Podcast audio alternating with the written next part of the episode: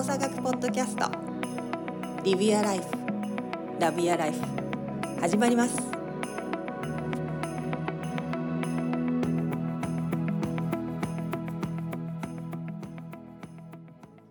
休むことはいいことと思ってるけど、もともとは多分この3人とも休むの下手くそやった。うん。まあね。あんまり上手な人じゃないと思うね。いやいやいやいや、何言ってんですか。僕休むの得意ですかええ あまあ、だからさここれもまた難しくてさ、休むの得意イコールいっぱい休んでるわけじゃなかったりもするよね。まあそうだね。うん、そうなんですよ。あのね、量じゃないんですよ。質なんですよ。そうそうそういう意味適当に適当に言ってみるっていう。う んそうそう言わんと自分のとことな、そう整合性取れへんからな。まあでも、そこはすごいその通りよね。休みが得意っていうのはな、いっぱい取れる人のことを言うのか、なんか少なくてもすごくその質のいいもの、質のいいってなるとそれぞれのやっぱりな、あの基準があるから、それぞれの基準になってくるけど、のも大事だし。まあ、でもやや、休むのが悪いとは思ってないよね、多分ここ3人とも。休む、休みと決めたら、その、その休みに対してどういう意識を持ってる？例えばセッションを休むときとかもあるじゃん。自分のやあれのために。うんうんうかお客様も巻き込むことになるじゃん。うんうん今月この曜日いないですみたいな。うんうんいつも通常あるはずの日がお休みになったりとかっていうこともある。で最初の頃、私、まあ、自分のスタジオを始めた頃、土曜日に通常レッスン入ってるんだけど、セミナーとかで土曜日いなくなる時とかがあって、うんそれの、それを告げるのがすごく、うんわかなんか心苦しかった。るわかるわかる。すいません、その週はちょっといなくって。っていうので、じゃあその日に入れないんだったら他の日に入れようかなみたいな。うん。ので、なんかカバーして、ようその日数をカバーしたりとか最初してたけど、もうんうそれやるとキリがないなっていうことに、まあ、ある時気づき、で、まあもちろんそのお客様のスケジュールにもう迷惑をかける部分はあるけど、まあ、でも、それで自分が他の日に、本来だったら休める日にでセッションを入れることによっての、その質がじゃあ担保できるかって考えたときに、それは最終的にいい質のものを提供できなかったら、誰のためにもならないなと思って、もう入れなかった時のこうプラスセッションの日みたいなのはもうできるだけ作らないようにして、もうその日はあの仕事があっていません、すいませんっていう割り切りができるようになったけど、でも、なんかそれをを休むっていう、あの最初に話した休みとはちょっと違う休みの質になっちゃうかもしれないけど、何かやってることを自分の都合で休むっていうことに対してのハードルは最初はすごいあったよね。いや、俺も一緒一緒。もう最初はめっちゃ高かったよ。めっちゃ高かったよ。えな何が切り替わるきっかけだったあ、でも俺はもう結婚やんな。結婚して、で、子供できてのっていうところで、あの、もう一気にかんあの価値観が変わったに近いから、やっぱり。えうん。やっぱりその娘たちと過ごす時間の大事さみたいなんて、ーやっぱりあのいし生まれてからしか分からへんからさ、そんなんって。うんうん。それは多分めちゃくちゃでかかったと思うし。うん。だからそれまではなんか、なんていうかな、こう、まあ、邦子さんが言ってる意味もすごいよく分かって、俺も同じやったから、だから無理して、じゃあちょっとここ遅くまでやろうかなとか、うん。こう、どうにかして入れるみたいなことを、で、言う時もすいませんみたいな感じで言ってたのは、ほんまに俺もそうやったから、でも、まあ、いつしか確かにその、なんな、しょうがなくなるやん。自分の仕事の流れ的にも、もうちょっとその、なんていうか、キャッチアップができなくなったりとか、でもやっぱり申し訳ないなっていうのは、本当、それはすいません。あるのよで、ってなった時に、今も別にすいごめんなさいっていう気持ちはあんねんね。全然申し訳ないっていう気持ちはあるんやけど、それとともに、そのなんかこ人生楽しみましょうっていうことも話するから俺セッションの中でそのいろんな意味でそういう時にあの自分自身がそういうことをしてるのもすごい大事だと思うしでそういうふうに感じれるものがやっぱできたからやっぱり。だからそれはだからあの本当にそれに対して何の抵抗もなくできるようになったのはほんま子供生まれたからじゃない？うん。ね、太一はそのあたりなんかレギュラーでやってるものを自分の他のこう予定のために休んだりとかすることってあるの？あなんか僕僕はちょっとあのお二人多分働き方が違うんであれなんですけど、うんそうそういうのはあんまないかもしれないですね。うんでも、でも同じ働き方をしてると多分そうなると思うんその休む、そういう自分の仕事を休むっていう時にどんなこう心の変化みたいなのあった今まで。休みに対しての捉え方。う。ああ、悪いものだとは思ってはなかった。あ、悪いことだとは思ってなかったですけど、うんなんかまさに、えーその、なんていうんですかね、えー休むことで、えーいろんな人に迷惑かけるなっていう気持ちはありましたね。うん。でも罪悪感みたいなのはない。休んではいけない罪悪感みたいな。休んではいけないという気持ちを持ってるみたいそうですね、そうですね。それは全然ありました。な。あ、一応あった。ありました、ありました、ありました。それはなんか何がそれを作ってた感じ？いや、なんですかね、あの、全然それも考えたことないかわかんないですけど、それもでもずっと、えー育ってきた環境はそうさせたのかなと思います。うん、お父さん？親父はそうでしたね。親父は相当影響でかかったです。うん。あでも確かにさ太一が最初にさ言ってたみたいなさその休むことがダメなことになってるとさ休むって罪悪感を生むよね絶対に。要するに迷惑かけることもそうやしだからななんかでもよ呼んだりとかしてよくいいなと思うのはその迷惑かけないようにっていうのは無理だからさ。うん、そのそんな風に頑張って生きようとしてたら人生すごいしんどいしっていうか絶対無理やからそんな。だからどちらかというとそのお互いに、えー、と支え合うっていうことはある種、まあ、迷惑かけ合うじゃないけどっていう部分をちゃんと受け入れておくっていうのはすごい多分大事でだからそこの感覚はなんかがもうちょっとあるとそのえー相手が休む時にもいいよいいよやし自分が休む時にもお願いねっていうのが持てるようになるっていうのはなんかすごい大事な気はするんやけどな。仕事あ仕事の場に関して言うと、なんかワークシェアがやっぱうまくできてないうん、それは、それはが。すごくあるのかなって。うんだから、あの、まあ、私は一般企業にそんなに勤めたことないからあれだけど、まあ、バイトしてたぐらいだけど、誰々、担当の誰々さんがいないと分かりませんみたいなのが、やっぱすごい圧倒的に日本は多いなっていうのがあって、で、アメリカでもうちょっと仕事してたけど、まあ、ある程度把握誰かが把握してる人がいるから、まあ、担当の人いなくても、ある程度進む部分はああったなっていうのがあって、多分私たちのそのスポーツの現場も同じで、担当がいなくなるとどうなってるかわからないみたいな状況が、やっぱり休めない、休んじゃいけないっていうのを作り出してる部分もあるのかなっていう。まあちょっと時代とともに変わってきてるのかもしれないけど、その、こ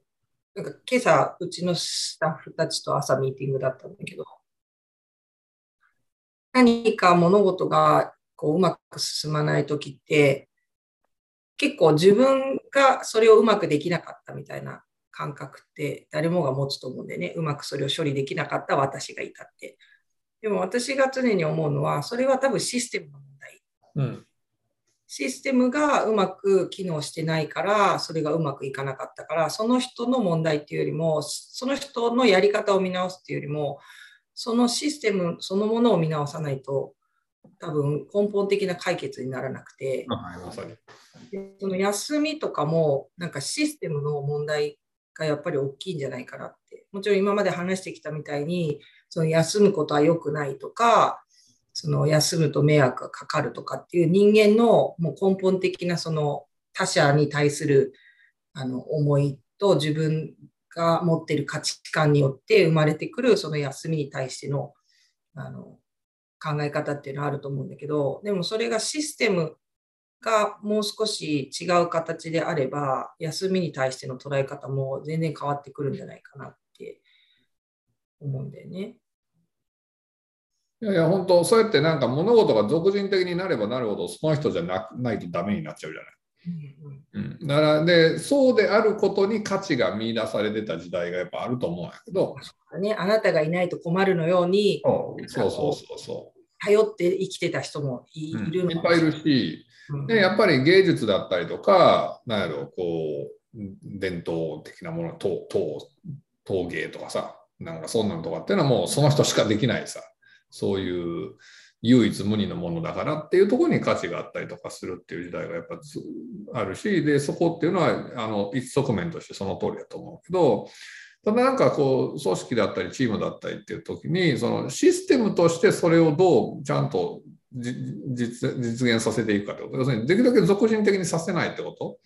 要するにシステムの中でどの部分は俗人的であるべきでどの部分は俗人的でない部分であるべきなのかっていうところの線引きがちゃんとできてないといけないと思うしもう一つはやっぱりそのシステムを作る前提として例えば全員にもうなんか例えばさフランスとかヨーロッパみたいにさ全員なんか年間4週間お休みしますみたいな 前提のもとに回るシステムを作るのかそうするとやっぱりや全員基本あの有給は基本取らない方向ですっていうので回すシステムとは全然違うからそのシステムを作る時に何を前提にするかっていうところもまたすごい大事に考えておかないとそこっていうのはすごい問題が多くなるなと思うしでその時にやっぱり人間って頑張れちゃうからやっぱり。だからその人間がプラスアルファで頑張ったことをなんか当たり前のラインにしてしまうとそれは良くなくなるから、そこっていうのをちゃんとこう頑張れるのは頑張れるけどそれは普通じゃないんだよっていうところ、うん、っていうところはすごい大事なのかなと思うけどな。なんだろう。その今のシステムが、まあ、多分いろんなものが後付けでね、有給を消化しなきゃいけないとか、そういうのはきっと後付けでシステムとして入ってきた、ね、労労基の方から入ってきたんだと思うけど、でもそもそもが、それがないと人はやらないっていう前提もあるのかな。なんかその、こう何時から何時まで働くのがフルタイムでとかって基本のあれがあるじゃん。で、その時間内はやんなきゃいけないとか、まあ今までは多分残業代がつくから残業をする、してたっていう時代が少なくともあって、残業代が入らなくなったことによって生活費が少なくなったから副業しなきゃいけないみたいなのがここ数年多分ある、あると思うんだけど、その今のシステムがあるのは、その休ませないこと、休ま、休めないような、その状態のシステムにすること、そそれにしないと人は働かないっていうような、こう、裏の意識があるのかな？ん？もう一回。え、休ます、休めないような状態にしないと、人はやらないっていう前提が、どっかこう影に隠れてるのかな？って。休めないにならないと人がやらない、もうしょうがないよね、仕事するしかっていう気持ちにしないと人は働かないって思ってる前提がどっか裏にあるのかな。ああまあでもなんかそれってさ人ってさこう追い込まないとやらないとかさうん。その人の中にあるその内的な動機いい意味での内的な動機みたいなところを信用してないんやなっていうのはなんとなく思うかな。うん。そのやらせないとやらないからやらせないとあのいけない状況に追い込むみたいなだからしだからそこってすごい面白いのはあの要するに自由を与えるなってところに近いと思うんですよねあ、そうです。うん。そうで、えっとこれって結構なんか大事なところで自由に発想して自由にガチャガチャやってるからなんか面白いものってボーンって生まれるわけであってうん。その自由をできるだけ与えないようにすると、まあまあ、あのそういうものってなかなか生まれないわけじゃない、やっぱり。だから、その、その、なんていうかな、イノベーション作って、なんかビジネス作ってやりなさいよ、でも自由を与えませんよっていうのは、すごく矛盾する多分考え方で、そのイノベーションとか、なんか新しいものを作ってっていうところっていうのは、ある種、人間には自由を与えて、信頼してやらないといけないんだよっていう勇気が、やっぱりすごく必要になる部分なわけであって、そこが今、栗野さん言ったみたいに、根っこに逆のものがあると、そこってシステム的にも何をどう作るかにしても、すごくしんどいものにはなってくるなっていうのは、いろんなとこと仕事をしてる中でもすごく感じることではあるけどな。ここ数年とか、そのビジネス系のいろんなコラボだったりとか、その定義をしてる文化人の人のあの話とかで、よくよく出てくるのが、もう日本からイノベーションは生まれてこないのかみたいな、うん、そういうタイトルのものって結構あると思うんでね。うんうんうんあのね、アメリカとか他のいろんなヨーロッパのいろんな国からは新しいものが発明されたり新しいアイデアが出てくるけども日本からは日本はそれをこうどう改善していくか改良していくかみたいなところがもともと長けてたのかもしれないけどでも日本からは何か新しい発明がなかなか生まれなくなっている。でこのまま日本はそういう国になっていくのかっていうような定義みたいなのあのがをよく見られるなって、まあ、もちろん私のあの、ね、視点で見てるからそうなのかもしれないけど、でもそれはもしかしたら今、リュウ君が言ってくれたものとつながってるのかなと思っていて、その休みっていう話から今日入ってるけど、休みの中でもたらされるものって多分その人が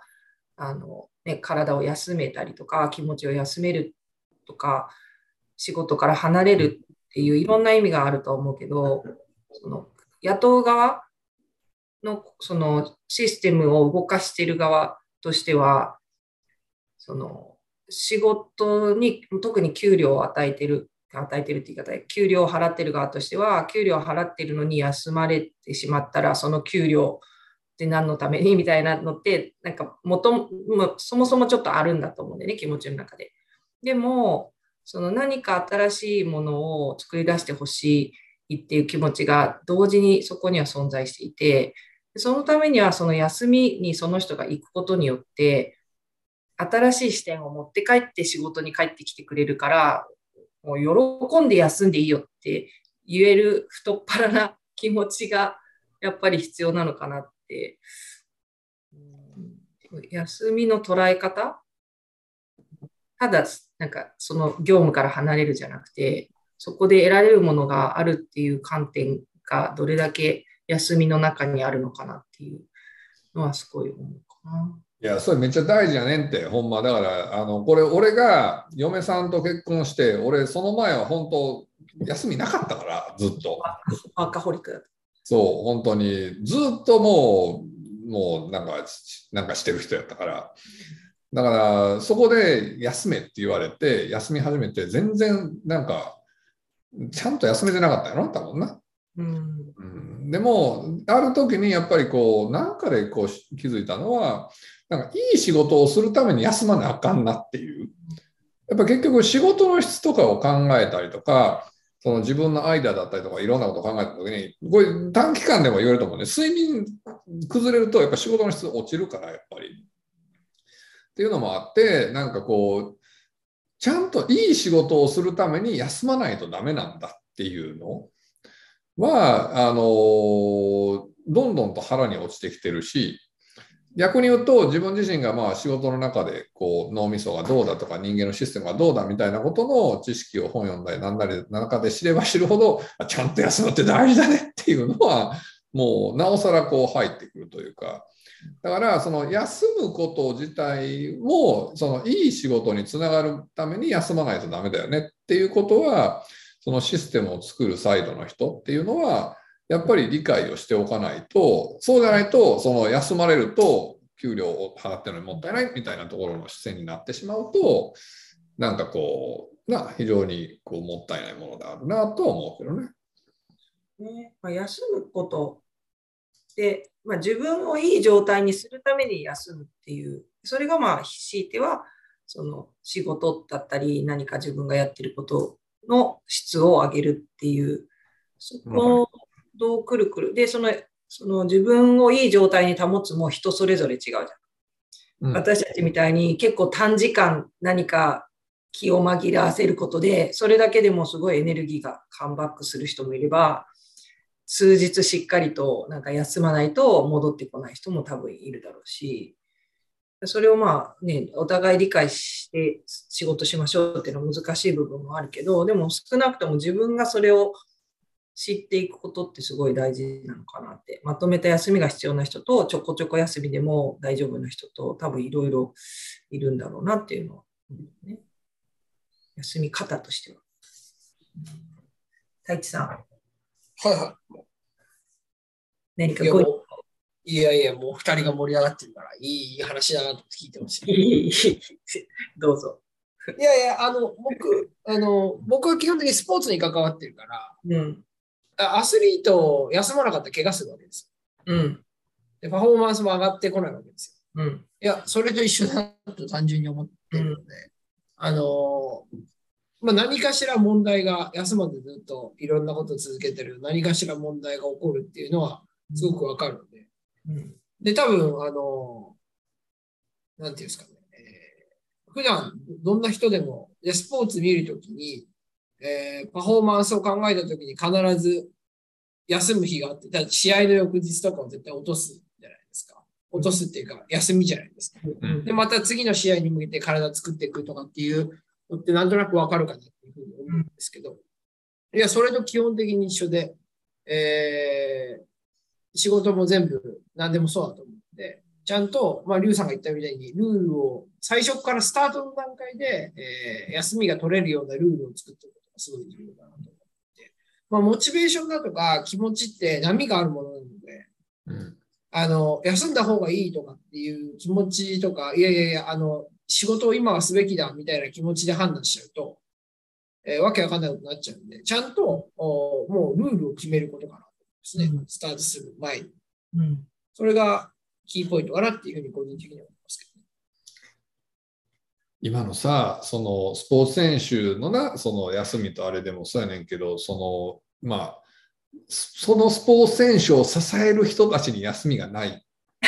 いう、こうなんていうか現実というか、選手はオフだけど、みたいなね。そうそうそう、とか、なんかその、まあ、プロスポーツとな、ちょっとお仕事させてもらったりすると、もうなんか、スタッフ側はほんまに休みないねみたいな。いや、本当そうだよね。こう、シーズン中はほぼ休みなしみたいなさ、もう、なんやろ、家族は半分もう、なんやろな、もう、出稼ぎ状態のパパだったりみたいな状態で、じゃあ、オフにがっつり休みが、うん、あるかっ日て本率半分だもん。そう。いや、そうなるでしょって感じでね。そ、そこもさ、なんか、なあ、どうにかしたいなと思うけどさ、そこ、なあ、なあ。あまあ、一番早く来て一番遅くまでいるからね、裏方のトレーナーそうそうそうそうそうそストストリングスとかはちょっと違うのかな？治療系の人とか、リハ系の人は一番最初に来て一番最後に帰る感じがあるけどね。う。基本そうやわな。それはでもどうなんだろうね。やっぱそこはほら、ぞ俗人的な部分が多くなっちゃうからじゃないの？まあな、だからそこを、でも例えばやけど、そこって、じゃあ今のまあ1.5倍の人員にしてトレーナーを。で、ローテーションさせたらうまくいくかっていうと、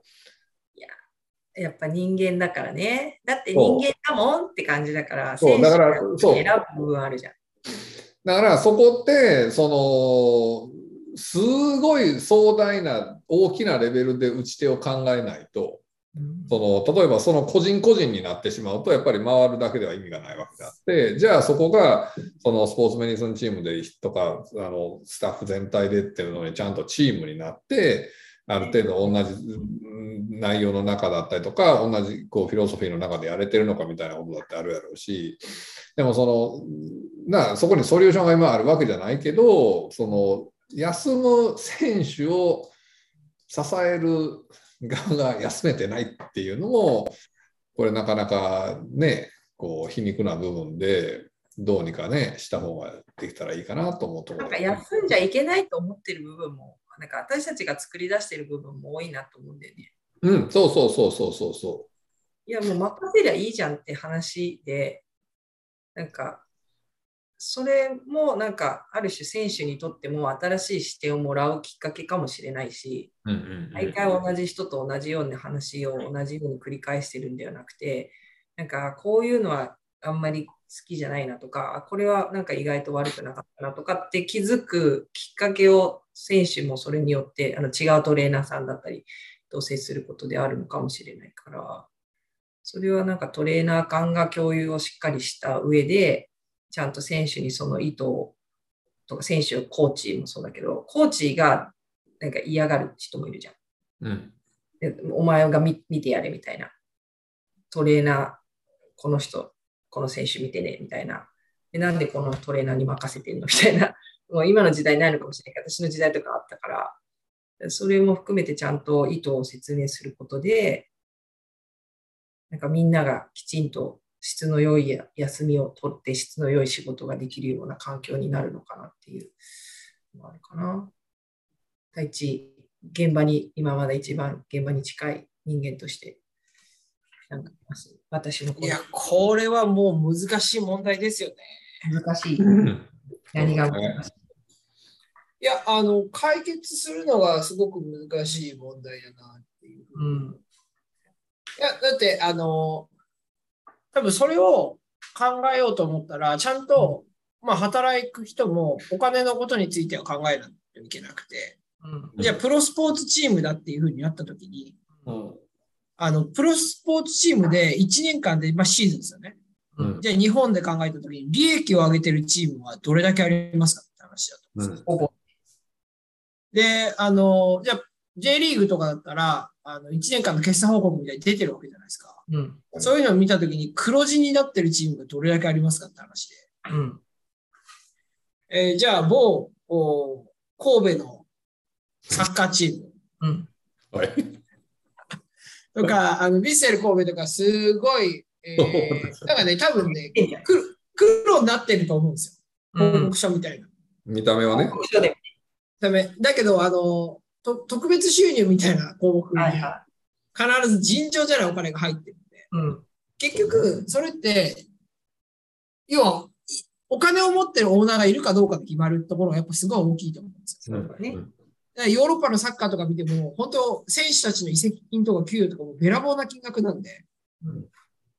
で、そういう中で黒、黒字で運営してるってことはほとんどないと思うんですね。うんうんいや、その状態で、あの、スタッフの働き方がどうとかって、もちろん大切だし、内部の人は考えていかなきゃいけないと思うんですけど、それは当たり前に。だけど、現実そこにすごい乖離があるから、うん。じゃあお金がほとんど出ない状態じゃないですか。うん。で、その中で、あの、トップを目指してるのは、すごい僕矛盾だと思うんですね。うん。だから、ちゃんとそのお金のところとか考えて、えーじゃあ今こういうのだったら、ここをこう変えていかなきゃいけないよねっていう、えーチームを経営する人の視点も、現場のスタッフは持っておかないといけないなっていうふうにある。うん持っておかなきゃいけないというか、勉強しなきゃいけないなっていうふうに思う。うん。それはあるか。なんか小さいながらも自分でその会社をやっていくことによって、まあ、決算とかもあるし、スタッフの支払いとか、いろんな請求とか出入りを見てると、そのこう経営側のジレンマみたいなのもすごいよくわかる部分もあるし、でもアメリカの大学行った時は結構そこのお金の出入りとかどういうふうに流れてるかっていうのも一緒に私はなんか学んでた部分があるからそういう教育も必要なのかもしれないね。そういやなぜ休めないのかっていうところをマネジメントの視点から考えてみるみたいな。うんどうすれば休めるあのみんながハッピーに休めるのかたくさん休めないかもしれないけどみんながハッピーに休みをエンジョイできる状態を作れるのかっていうのをそのマネジメントの視点と両方から考えてみるっていうのも必要かもね。なんで、まあ私たち日々、あの皆さんね、これ聞いてる人はいろんな、あの、ところでお仕事したりとかしてると思うんですけど、自分の今の現状を振り返ったときに、自分の、まあ、雇用されている人であれば、雇用されている側の視点から休みっていうものを考えてみて、で、同時にマネジメント、経営の方からの視点で、じゃあ従業員が休むってどういう意味なんだろうって、どんなことなんだろうって考えたときに、あの自分が取れる方策、取れる方法、こんな風にしたら最高に休みがエンジョイできるんじゃないかっていう方法も見えてくるのかなと思いますし、たくさん休むことがあのいいわけでもなく、うん、なんかどう休むのかっていう、その自分の大事なその時間の休み方の方法みたいなのもいろいろと試してみて、私にとってはこういう休みが一番自分のプラスになるなっていうところをあの探してもらいながら、まあ、でも大事な人、家族だったり、お友達だったり、そういった人と素敵な時間、夏休みに入る人も多いと思うんですけども、素敵な時間をあの1分でも長く過ごしていただけるといいなと思います。はい。それでは今日もありがとうございました。ありがとうございました。ありがとうございました。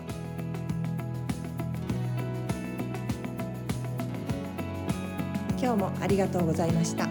また次回。Live your life. Love your life.